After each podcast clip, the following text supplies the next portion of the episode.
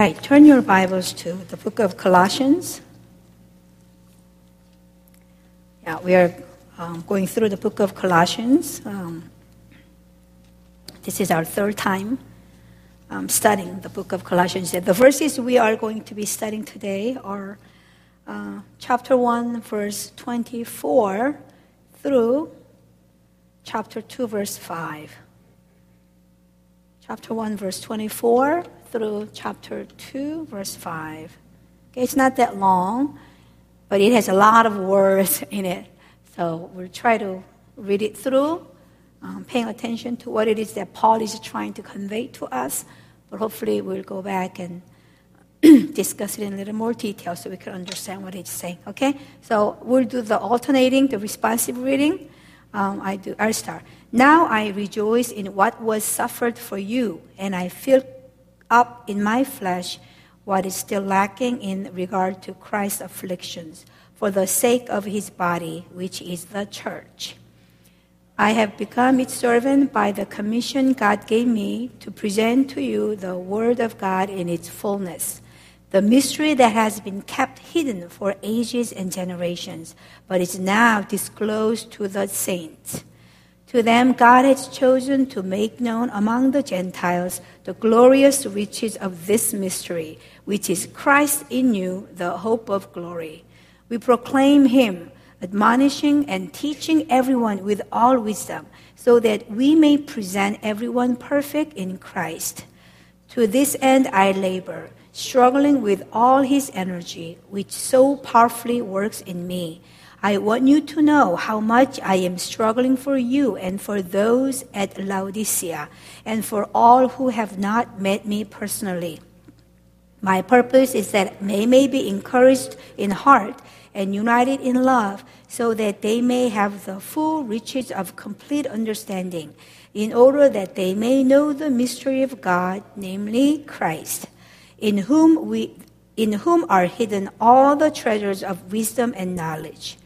I tell you this so that no one may deceive you by fine sounding arguments.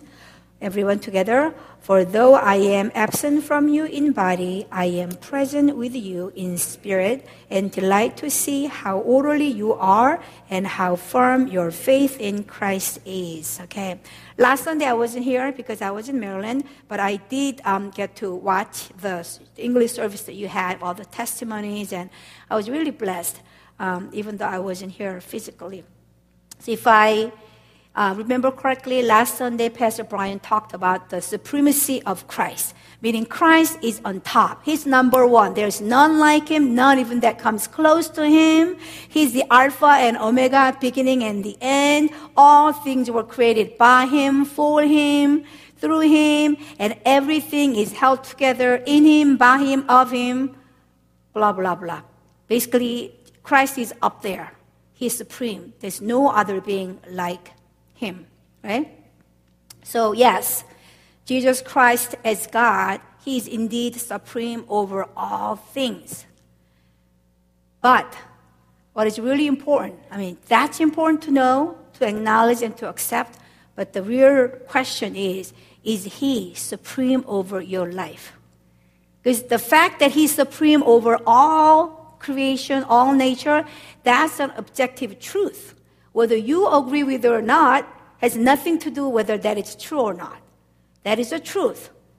But the real question for each one of us is, is this Is He supreme over my life? Okay? In, in what we read earlier, it says, He is the head. Jesus Christ is the head of the body, which is the church. What is the church? Church is not the physical building, although we say New Covenant Fellowship Church is located at 1419, I mean 1439 Shepherd Drive. But if we were just a building, we wouldn't call this a church. Church is the people in it that makes the church. So each one of us, if you will, is a church that represents Jesus Christ. So Jesus Christ is the head of the church, of the New Covenant Fellowship Church. Likewise, he is the head of Sarah Pyun. He's the ha- head of Elder Michael Kang. Anyone who is a follower of Jesus Christ, Jesus Christ is the head. Okay? Now, How many of you have seen uh, Christopher Reeves before he passed away? Do you know who Christopher Reeves is? He's a Superman. Okay, maybe he's too old for you. Basically, somebody who is paralyzed neck down is called what? Quadriplegic? Is that right? Right? So, it is possible to have a very active brain because people who are quadriplegic mentally, although in some cases you can have mental disability, a lot of times their brain function is fine. It's just that the rest of the body is not connected through the damage of the spinal cord or nerve system. So whatever the brain wants to do. Right now, if I say I want to raise my hand, I can raise my hand because my thought and my body is connected. But when the body is disconnected, when the body does not get the signals from the brain, and we call it quadriplegic, or at least, you know, you are paralyzed from waist, waist down, and it's a tragedy, isn't it? Spiritually speaking, too many of us are quadriplegic. We say Jesus Christ is the head, yet what we do, how we live, is not connected to what Jesus Christ is wanting to accomplish in us. Spiritually speaking, just as a physical person who is quadriplegic, I, I have, nothing against those who are disabled. I hope you're not getting that I am somehow saying that their life, quality of life is not any better. But what I'm saying is it's, it's not supposed to be that way, you know? And same thing with the spirituality, you know, with our spirituality. Whether are we listening and following the head, who is Jesus Christ, you know? So with that, having established the baseline, today Paul goes on to say then that as the body, with Jesus Christ as the head, how shall we then live? What are we here on earth doing? Why, if heaven is such a wonderful place, why don't we all just go to heaven? Wouldn't that be better for us? Right? What, how, what are we supposed to be doing on earth while He allows us to keep on living on earth? So we're going to think about a few things that Paul mentions. That Paul says why he is, you know, here on earth still at the time of writing this letter. Uh, we're going to find that what is that we are supposed to be doing as the body of Jesus Christ. In verse 24, Paul says, "I rejoice in what was suffered for you." He's referring to. When he says suffer for you, he's talking about the Christians in Colossae, like I said. But it's more than Christians in Colossae. It's really including all the, um, the Gentiles. Do you know who the Gentiles were? You, we hear that all the time. Gentile was the word that was used to describe anybody and everybody who is not a Jew. So if you're not a Jewish person, then you're a Gentile. So we are all Gentiles, right? So Paul is saying, I suffered for you, Gentiles. Now, what is the significance of what he's saying? In order to understand that, we have to go back 2,000 years ago uh, when Paul was, you know, spreading the gospel to all the Gentiles to understand how outrageous Paul's ministry to the Gentiles really was, right?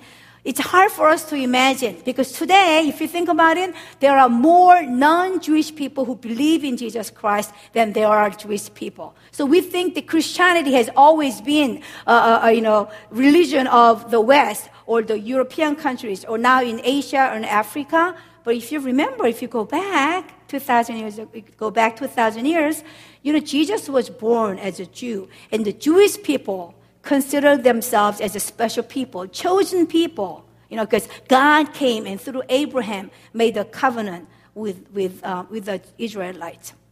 So when Paul was writing this letter, he was in, remember, a jail in, in Rome, and um, all these religious leaders brought false charges against him because they hated the fact that Paul was an advocate for the Gentiles. Because Paul used to say stuff like, it doesn't really matter how you were born, whether you were circumcised or not. It doesn't matter your race, your nationality. The only thing that matters is that whether you have accepted Jesus Christ as your Lord and Savior, whether you put your faith in the risen Christ. They were mad at Paul Because basically he was treating the Jews and the Gentiles the same. How dare he say that? We are the chosen people. We are the descendants of Abraham. All these other people, I mean, all that, you know, the dietary laws we followed, no pork, all the Sabbath laws we followed, don't do certain things after a certain day, all those, you know, uh, the worshiping of the Lord, bringing animal sacrifices and killing them and sprinkling blood. I mean, all those things that we've been doing for thousands of years from our, our ancestors. I mean, those things don't mean a thing. All these Gentile dogs who eat everything, they do everything whenever they want to. They never ever bring an animal sacrifice to the altar. You mean we, the ones who've been doing all these things, are just the same as all these Gentile people? Who didn't, who didn't do any of that? They just lived however they wanted. They were furious. You mean all that we did doesn't count for anything? No bonus points for all that we did? Wouldn't you be mad? If you study hard for an exam and you ace it, and your teacher walks in and go, today I'm giving everybody an A, you'd be mad if you thought you studied hard and you deserved an A. And that's exactly how outrageous Paul's ministry was. And people gave him hard time because he was an advocate for this Gentile dogs who don't deserve God's mercy. And Paul says, I rejoice in my suffering, first of all, because he's saying, when I suffer for these people that God created, I am suffering for Jesus Christ. You know, last Sunday, I know Pastor Brian shared about his trip to their trip to uh, El Salvador, and by now everybody knows how on the last day, when it's most unexpected, you guys were in the place where this woman, who was literally minutes away from jumping off the cliff to commit a suicide, you guys were there and you rescued her by God's grace. But he was challenging. Do we really have to spend thousands of dollars? Okay, each one of you paid like thousand dollars to go to El Salvador for a week, and that's twenty of you. So thousand dollar times twenty is twenty thousand dollars. Couldn't we have helped another person here in this country and not spend all that money in El Salvador? But I remember you were saying that's how God is. That lady, her life, even though nobody knew who she was, that she mattered that much to God that he was willing to send all of you to El Salvador, you know, throwing up in the bus because you were going six hours or whatever, sleeping with the bugs and bathrooms stinking and all that. Got sick, many of you, and you were, you know, couldn't even get up because of one life that God was willing to send you guys there. So all your suffering, all that money raising and all that traveling, getting sickness, you can consider that as suffering for not only for her, because she was literally saved by your being there, but your suffering would count for suffering for Christ. So a lot of times when we suffer for people, we go, how dare they don't appreciate what I did and all that. But do know that whatever you suffer for the you know, name of Christ, you didn't just do it for the person, but Jesus Christ himself. Because we all know in Matthew chapter 25, Jesus talks how at the end of the age, that the judge will separate the sheep from the goats and they say, you know, you know, I'm going to give you eternal life. I'm going to allow you to enter my kingdom because you fed me when I was hungry. You gave me water when I was thirsty. You came to see me when I was locked up in prison. And all these people say, Lord, we never did that. We never fed you any food. But Jesus says, whatever you do to the least of this, you are doing to me, for me. And Paul says, when I suffer for you, Gentiles, I am suffering for Christ. So I do it gladly. Oh my goodness, how many brown points am I getting? Because I am doing all this suffering for, for you, Jesus Christ. Second reason that he was able to rejoice in his suffering is this. Oh my goodness, you consider me worthy, oh God, to suffer for you? You consider me as one of your, you know, what, what is it, like inner circle man, or you can trust me enough to represent you? Boy, what an honor is how Paul felt. Because you know, how much you're willing to suffer depends on how much value you put into what it is that you are representing or you are suffering for. Think about it. Olympic athletes, they practice like crazy. They sacrifice social life. I mean, I've never been one, but this is what I hear. They sacrifice food, no hamburgers, no french fries. They eat all these soybean products or vitamins or yucky stuff that tastes like cardboard, but they supposedly gives them the best energy and muscles. They, you know, sacrifice money. They have to train. They have to get the best trainers and all that. They endure suffering. For what? Just to get a medal. So they're willing to do all that because they put so much value in getting an Olympic medal, even going to the Olympic in the first place. April Shin, why is she away in some kind of skating camp? Because she wants to be able to go to Olympic. She's suffering, separate from family, all of this, but it's so worth it because going to the Olympic, even shot at it, is important. How much you're willing to suffer depends on how much value you put in in what it is that you are suffering for. So if you say, I don't want to suffer at all, I don't like suffering in life, I don't want to do anything to even remotely embarrass because I'm a Christian, that says a lot about what you put, how much value you put in as a Christian, doesn't it? We talk a lot about being followed of Christ, but when the rubber meets the road, how much are you willing to suffer? Your action speaks louder than the words, doesn't it? So again, it is unavoidable to share in Christ's suffering if we are sincerely follower of Jesus Christ. Because in John 15, Jesus, Jesus Christ said, If they persecuted me, they will persecute you also. So it's not a surprise, it's, it's expected, and do not try to avoid it. I copied this quote. I don't know who said it, but it sounded good. He says, Christ suffered and died to give us the salvation. Christ suffered and died to give us the salvation. It is our turn to suffer, to share his salvation. Nothing we could to receive it. But now we are willing to suffer, to share his salvation.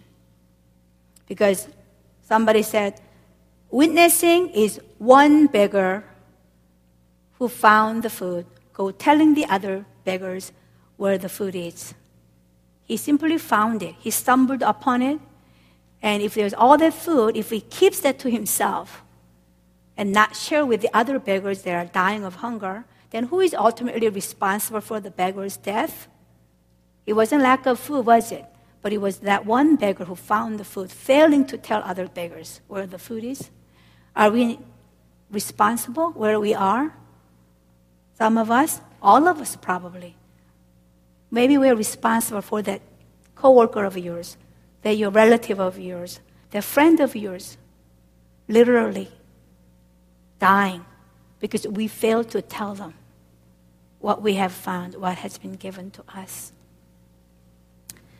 Another thing as a follower of Jesus Christ that Paul emphasizes we need to do is in verse 25, 27, Basically, he's saying we should serve according to our calling. We all have different callings, different missions in life. No two people are created the same for the same purpose.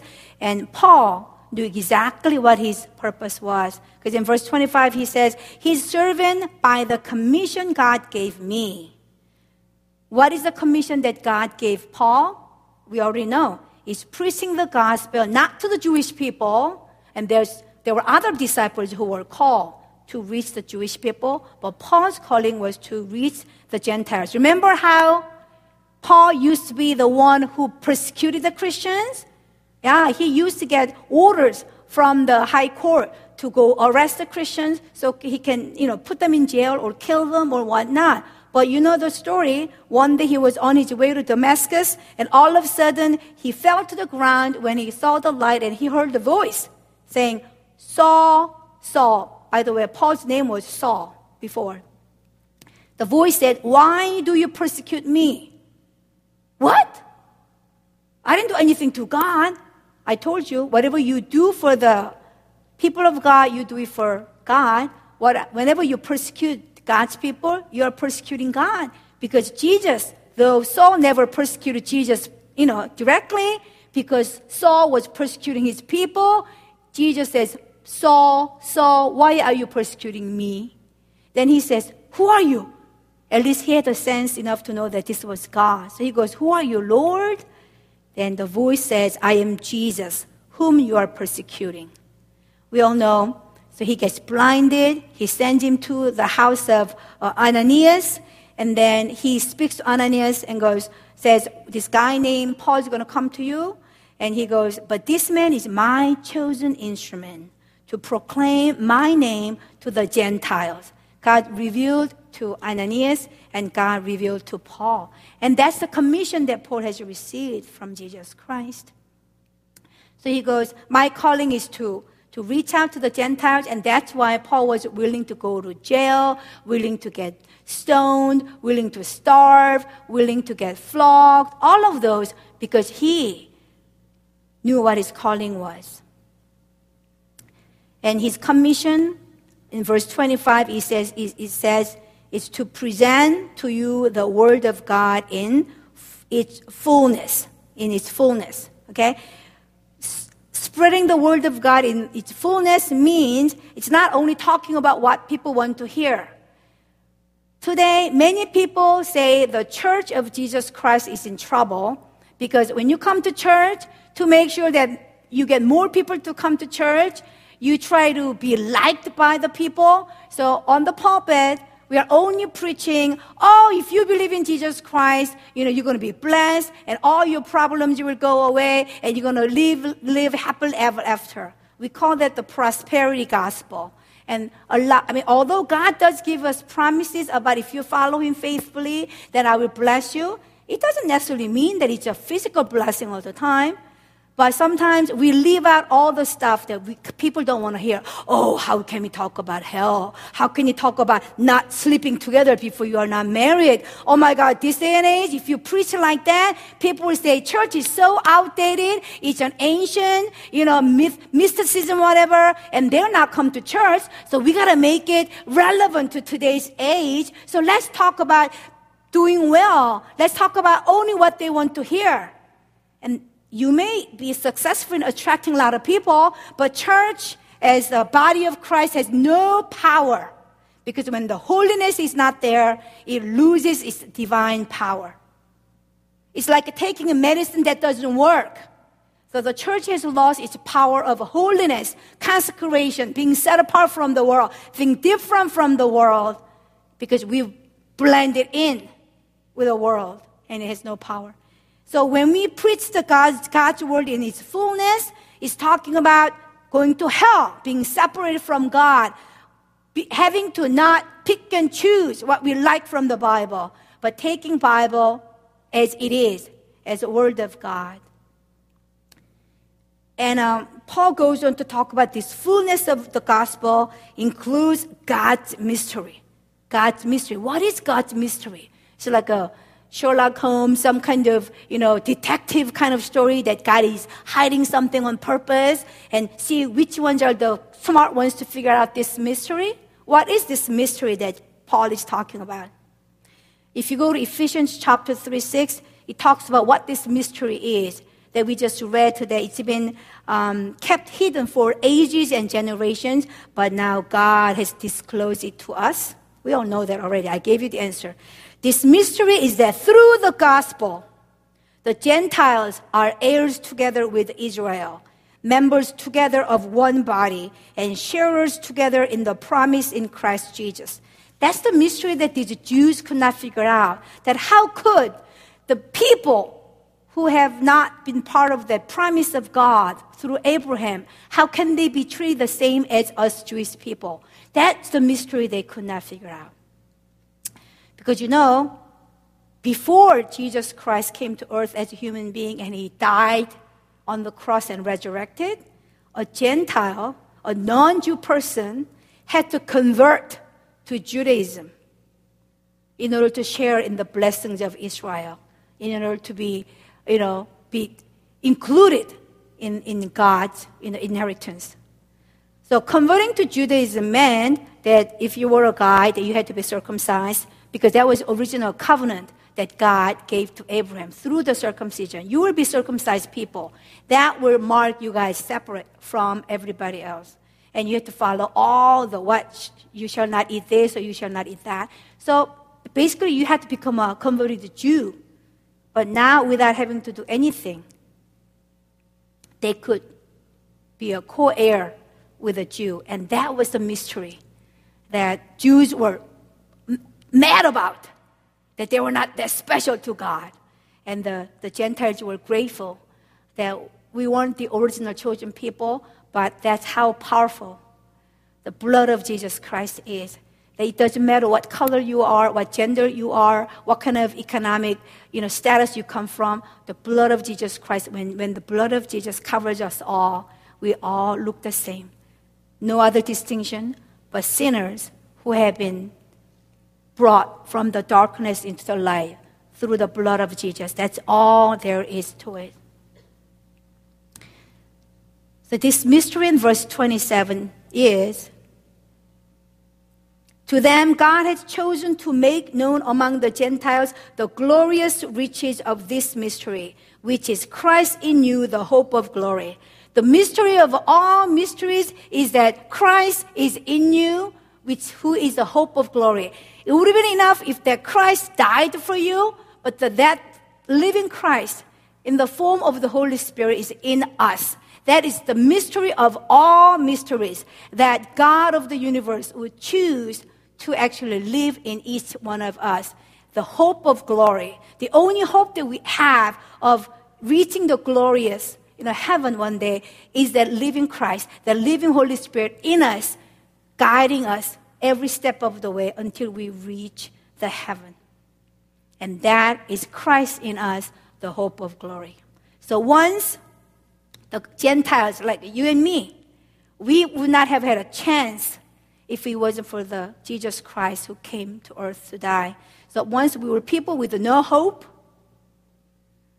because we were not even born Jew, even not close to being Jew, but now you and I have the glorious hope because of Jesus Christ living in each one of us. You know the parable of the, the vineyard workers? Every time I read this, before when I read it, I used to think that, oh, God is so unfair. But now I have a better appreciation for this um, illustration. I mean, I, the parable. You know the parable of the vineyard workers? There was a vineyard owner. Harvest was full, so he went out and he had to hire some people to work on his uh, vineyard. He went out early in the morning, so, sort of like I guess going to the Sterling here. When you need day workers, we go out there by 7 Eleven, and there are some people without permanent jobs lined up, hoping that somebody will pick them up so that they can make $50 or $30 for the day to buy some groceries and go home. So this, work, this owner went out, he found somebody at 6 o'clock in the morning and said, Hey, come work in my vineyard. I'll give you, I don't know, $50, whatever. Three hours later, he went out. He saw another guy go, Hey, what are you doing? Not doing anything. Come. Come to my vineyard, you work, I'll give you, you know, uh, $50 too. Did all that, and about, you know, I don't know when it gets dark. Say it gets dark, 7 o'clock in the evening. 6 o'clock he went out, only one hour. The sunset is only one hour away. And he sees another guy, he's still standing there. He goes, Why are you still here? Why aren't you working? Because nobody hired me. Maybe he was old. Maybe he didn't have any experience working in the vineyard, or maybe he was disabled or sick, who knows? He was still standing out there. So owner goes, You come in too, and you go work in my vineyard. At the end of the day, he calls all the workers, and the, the guy who came in at the 11th hour, literally only one hour before the closing time, he gives him $50. All the other workers are like, Yes! This guy who worked one hour gets 50 bucks.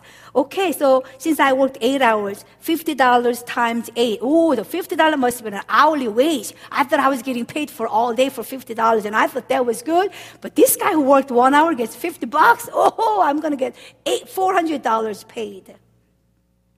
Except when that guy came, how much did the owner give him? The same 50 bucks. How did he respond? He was mad. He said, Unfair of you. What kind of math is this?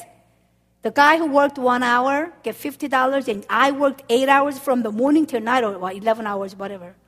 And you only give me the same $50? It seems very unfair, doesn't it?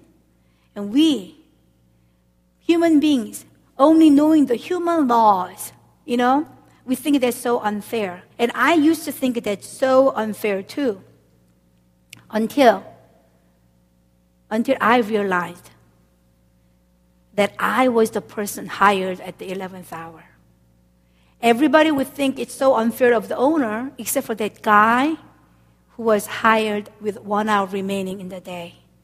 When you are that guy who was hired at the 11th hour, when you know that you didn't have a chance until that owner came along and hired you out of pity,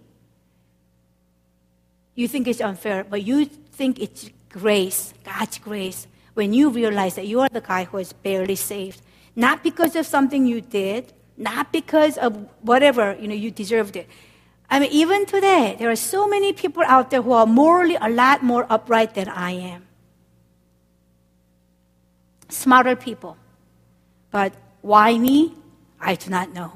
All I know is that I didn't do anything to deserve God's salvation. So when I realized that I didn't do a thing to deserve it, you know, in the first um, service, in the Korean service, I was sitting here a little bit, and the, um, the speaker was talking about, you know, when the Israelites were uh, coming out of Egypt, you know, when they got to the Red Sea, right?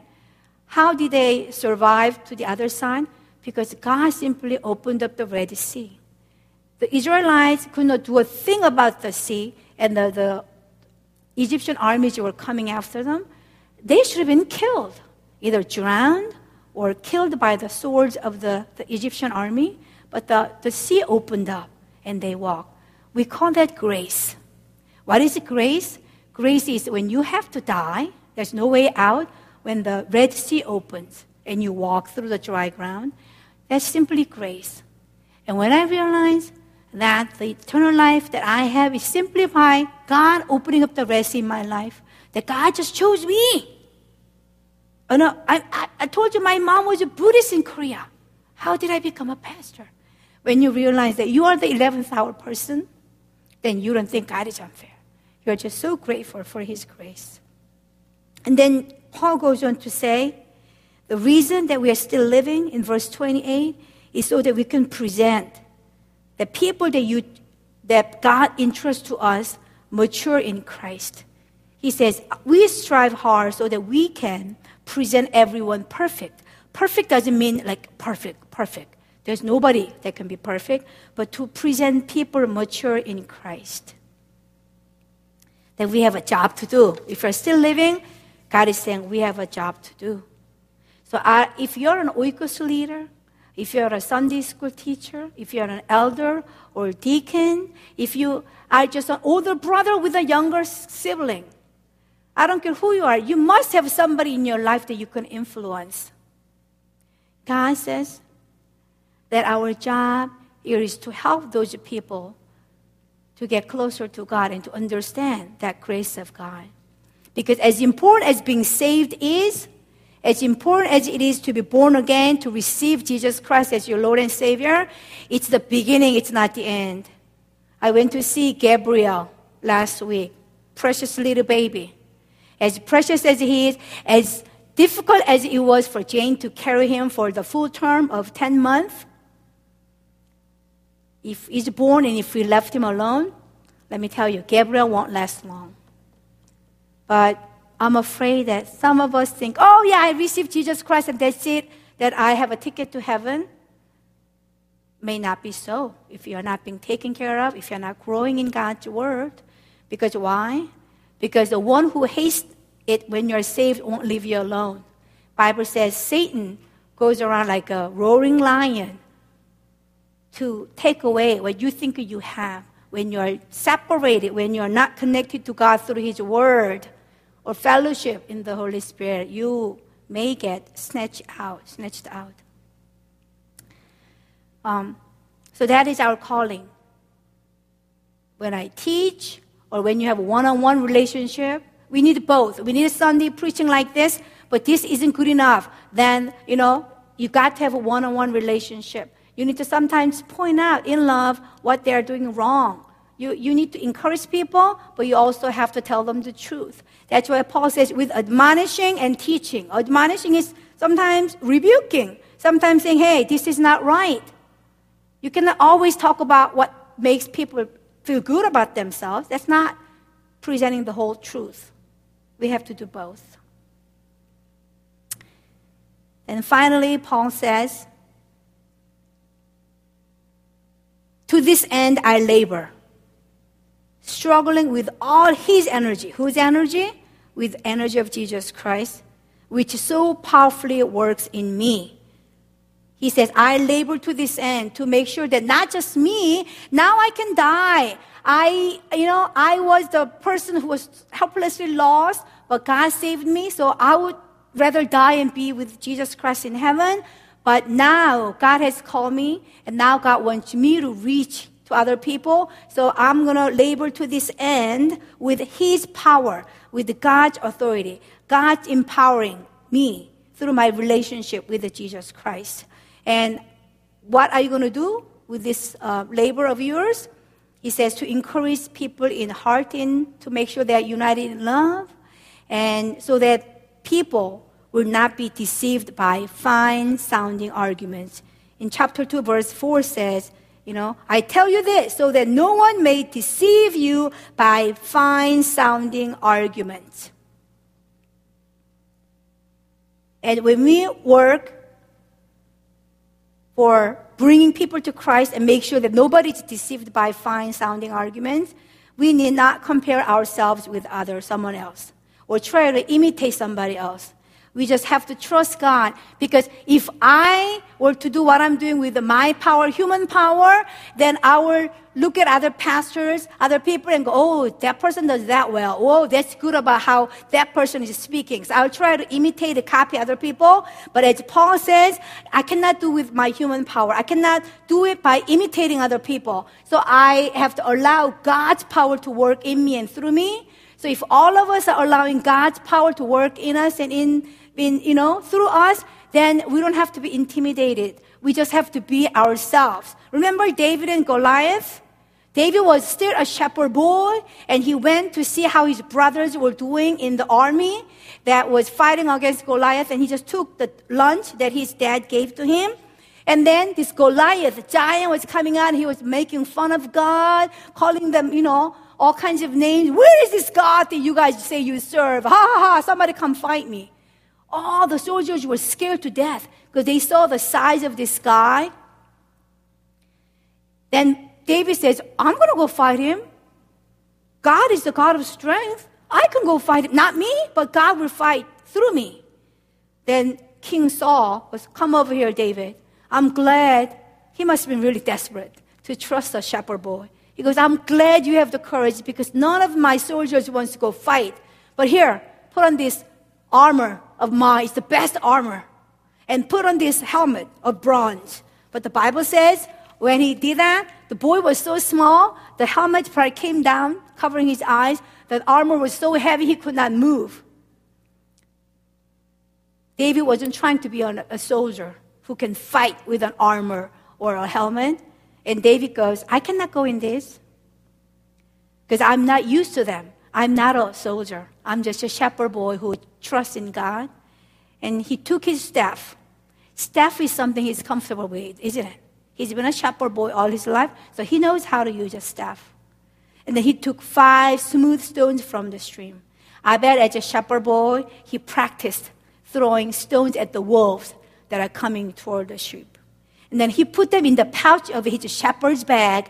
Oh yeah, no, sh- no shield, no armor, but simple shepherd's bag is all he had. He was a shepherd. He wasn't trying to impress anybody, acting like he was a soldier. And with his sling in his hand, he approached the Philistine. We work hard, not trying to be somebody else. Whatever you have, whatever you don't have, doesn't matter because God's going to use your shepherd staff. God may use your sword if you are a soldier, but if you're a shepherd boy, God uses your shepherd staff and a slingshot. We just have to trust Him. But David didn't just go out there go, You don't know how many wolves I've killed in the past with the slingshot? No. He knew whose power is working in him. He said, Hey, Goliath, you come against me with a sword and spear and javelin? Ha!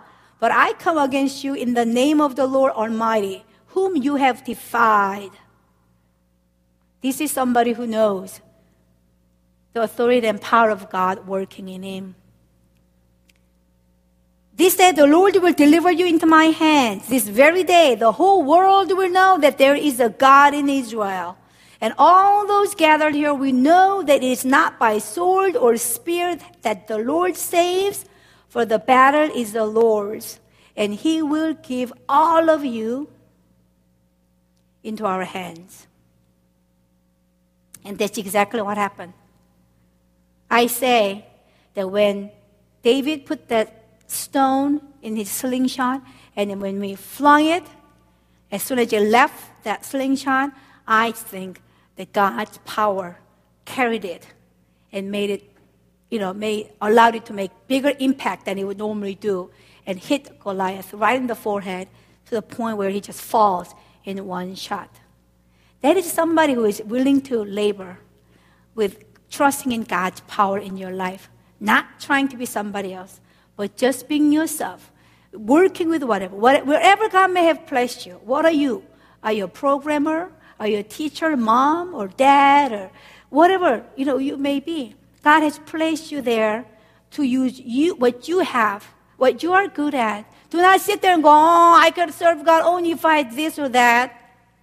David didn't do that. David didn't say, Oh, only if I had been trained as a soldier, I could show that Goliath something. No, David went out just as a shepherd boy. And because he didn't trust in himself, God was able to use him. And why should we bother to endure till the end? Why should we care about our brothers in Christ? Because as we read, the enemy, who is roaming like a hungry lion, is trying to get you, get us to be deceived by the fine sounding, persuasive, persuasive arguments of the world. When David wanted to confront Goliath, remember how nobody dared to go fight against Goliath? Because all these other, everyone else, they were deceived by the fine sounding argument. in a situation like that, the finding, fine sounding argument or the logical assessment of the situation is here's a guy who's nine feet tall with a sword, and here we are, a bunch of small people. The right logical argument says, uh uh-uh, uh you don't have a chance against him. Just hope and pray that he will go away. That is a fine sounding argument, persuasive argument. We are bombarded in this world day and age with a fine sounding, very logical argument. They say, Oh, come on, what's wrong? Um, I know Bible says that, but what about, we are living in the 21st century. It, that's just too old. It's irrelevant. But when you decide to listen to the fine sounding, logical, pre 21st century ish, impressive arguments, that you cannot do what God wants you to do. But David wasn't deceived. He was in that close relationship with God, and he knew what it is that God wanted to accomplish through David. So, now that we are the recipients of God's amazing grace, what is it that we are to do while we are living on earth? What's the purpose of still, us still being in in this um, life, on this, on this side of the earth, so that we can suffer gladly for his name's sake. Now that we receive the salvation through his suffering, it's our turn to suffer for the spreading, for the sharing of the gospel. So more beggars can come eat from the table that we have freely been given. So we need to know Christ, know his word. We need to meditate on him and meditate on His Word so that we can, you know, truly live out the, the purpose and the calling that God has placed us. And um, more and more, you're going to hear, you know, more and more states passing the marriage law that allows homosexuals to marry together. More and more, you're going to hear um, decisions and court decisions. You're going to be ridiculed if you hold on to the teaching of the Bible. And more and more people say that's old, that's irrelevant, that was true for the context of the society back then, but it's not true anymore. I mean, there may be a few things that you can call that, but 99% of the time, what is true then is still true today. Now, don't you dare Too many people, without even having studied the Bible, without having experienced the Bible, casually pick out certain texts and go, it's irrelevant, it's irrelevant, it's outdated. How could you still possibly believe in all that is uh, written on it? You know? Be careful. You're, you're not calling God, He's irrelevant, right in His face, because God's Word is God Himself. And don't you dare say things like that by just, by just casually skimming through it. Unless you have read the Bible front to cover yourself and meditated on it and sat before it, allowing God to speak to you through it, don't you dare call Bible irrelevant. You have no right to judge what the Bible is like unless you know the Bible. I get so upset by people who've never applied the truth of the Bible, just read it for what it says and casually call it irrelevant. You should be afraid of the judgment of God. Unless you know the Bible, you've read it, meditate on it, don't you dare call it irrelevant. You have no right to call it irrelevant. Not true. What is it you know about the Bible that you can call it irrelevant? Have you tried living it? Have you met the Christ through the Word? If not, just be quiet. The few things you know about it, how dare you call it irrelevant? If you truly knew the power of God's Word, you wouldn't dare say that. Just because God is loving and patient, we treat him worse than our dog. We would even treat our own dog that way. Breaks my heart. And I only know it's going to get worse, this world that we live in. And how are you going to fight back when the world comes against you and make fun of you because you actually believe in what the Bible says?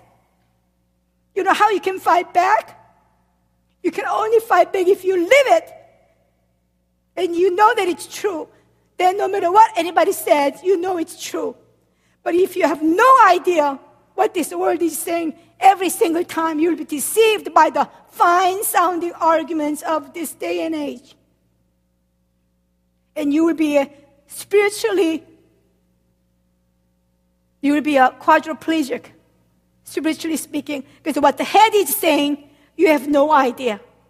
And you're disconnected and don't count on it 100% that you will enter heaven. Somebody who is that disconnect from the head, from the word, reconsider, you may not be saved. Seriously, I'm not trying to scare you, but I'm more concerned about people who think they're going to heaven, but they are not going to go to heaven. I'd rather that you are going to heaven, but then you worry that you may not be going to heaven. If you're going to err, make a mistake, mistake, make a mistake that way that you are already going to heaven, but you think somehow you're not, at least then you would re- reflect upon the word of God and, and ask God, Lord.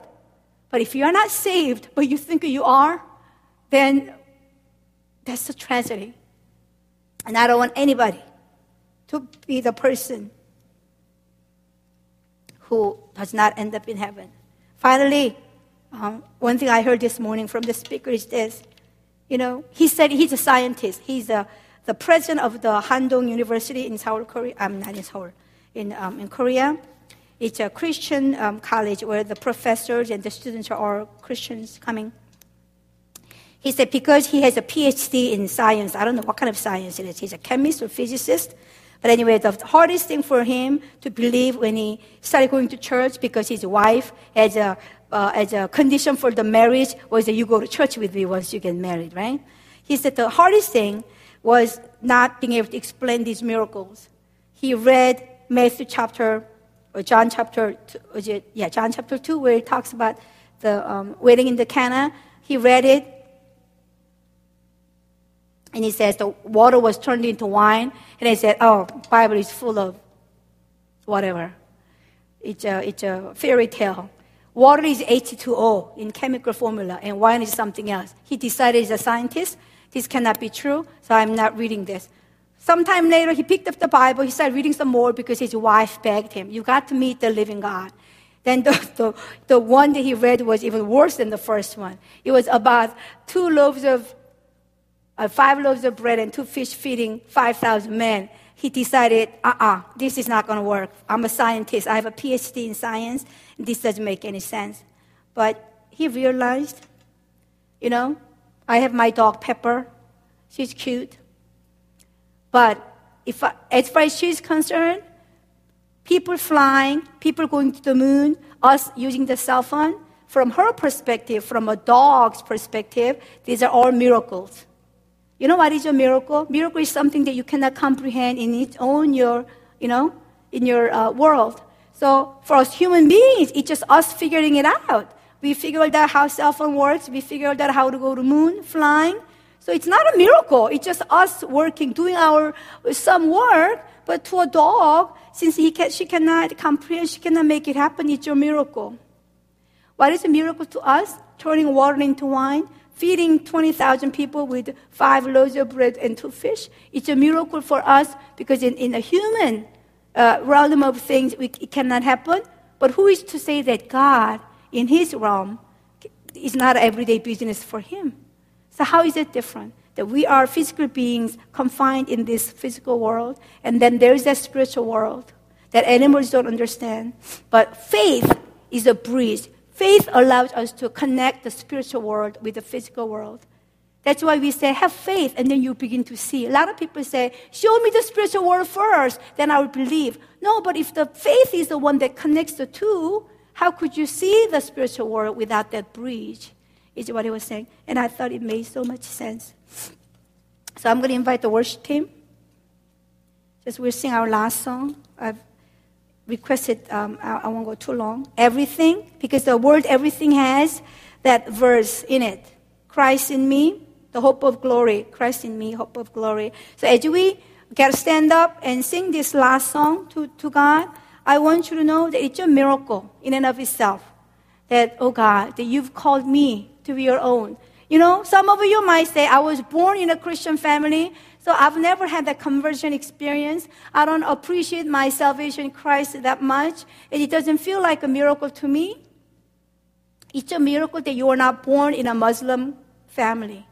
What is it that you did that you deserve to not be born in a Muslim family where a girl can be, you know, killed for saying that women can go to school just as much as men do? So let's all stand up and make this a your profession of faith. That it is everything. Everything is possible about my life and death because of Jesus Christ. Everything. The, the Jesus Christ in me, hope of glory. Let's sing this song. Can we do it? Christ in me, Christ in me, Christ in me, the hope of glory. You are everything.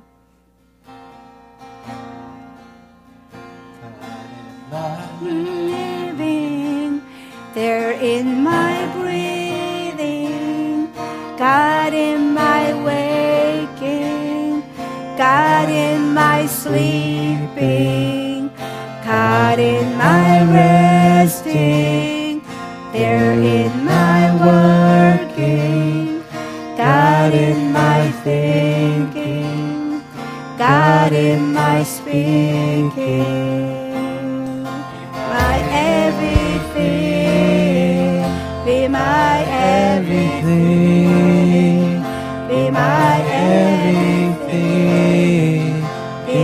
My everything.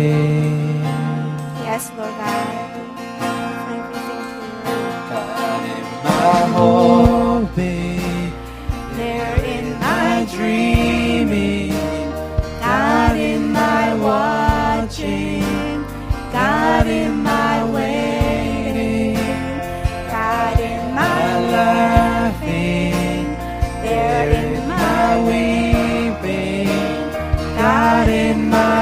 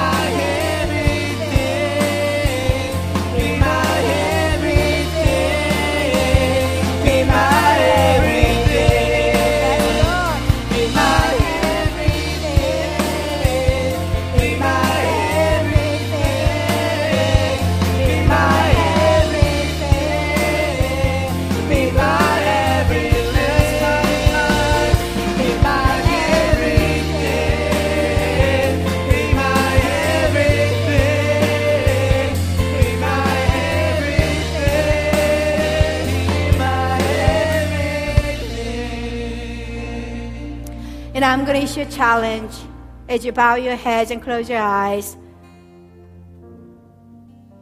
And if you're willing to say to God, trusting Him and say, Lord, everything that I have, everything that I am is from you. The very salvation, the hope of glory in Christ Jesus. It's not something that I earned. You are the one who opened up the Red Sea when the, every single one of those Israelites didn't have any way out. And that's how you came to my life, oh God. That of all those people, Lord God, in this world, why me? Though I cannot quite answer that question, Lord, I am willing to live a life testifying that grace, that amazing grace in my life. Just as you used David, a shepherd boy, with his humble slingshot and stone, oh God, to reveal the mighty power and authority of Jesus Christ in this boy's life. Lord, where I am, I'm not much better than a shepherd boy. I'm just an ordinary person without any special talents or skills or education or anything like that. But Lord, I am willing to allow your spirit and your power to work in my life. Whichever path it may take, Lord, I know you will be with me, and I'd rather have a adventuresome journey with you than what other people may consider as smooth sailing without you, Lord. I'd rather be a healthy body working hard than a quadriplegic. Daddy just dead, neck down, and say, Well, my life's easy because I'm not doing anything. No, I don't want to live that kind of life. I want to live a life that is fully, actively connected to the head, to you. Yeah, it may mean climbing up a mountain at times. It may mean having to lift up heavy weight. But I'd rather much live that kind of life than being uh, confined to a wheelchair spiritually speaking. So, Lord, I commit, I make that promise. Not that I'll be perfect overnight, but I have the desire, Lord. Use me and guide me. If that's you, I just want you to raise your hand from where you are, making a commitment to God. So we'll pray for you together. Eyes closed. You don't have to look around. It's okay. If that's not you, it's okay too. Hands down, let's pray. Lord God, we thank you for the opportunity to be used by you, to be able to partake in that awesome calling that you have placed in each of our lives. Lord, where you have placed us, it may not be a mission field as defined by what people consider as a mission field, but it is a mission field. If there is one soul that's not saved, Lord, we don't have anything more than what we already have. We have our limitations, weaknesses. But Lord, we remember how you use a shepherd boy,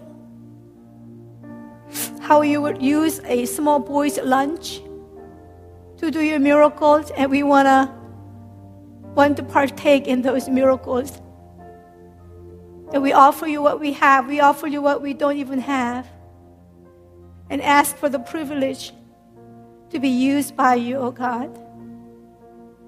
Help us to remember, even throughout this week, it is Christ in us, our hope, enduring hope, persistent hope of being able to see that glory one day So as we leave this sanctuary, Lord God, help us to go against the flow, against the fine sounding arguments and persuasive words that come our way, oh Lord God. But they will go against the flow. Because a dead fish has no problem going with the flow, doesn't have a will of its own. But Lord, we refuse to be swayed by the world. We want to go against it. We want to go according to your word, oh God. So work powerfully in us throughout this week, making a difference in the world for you. We love you. We thank you. In Jesus' name we pray. Amen. Amen.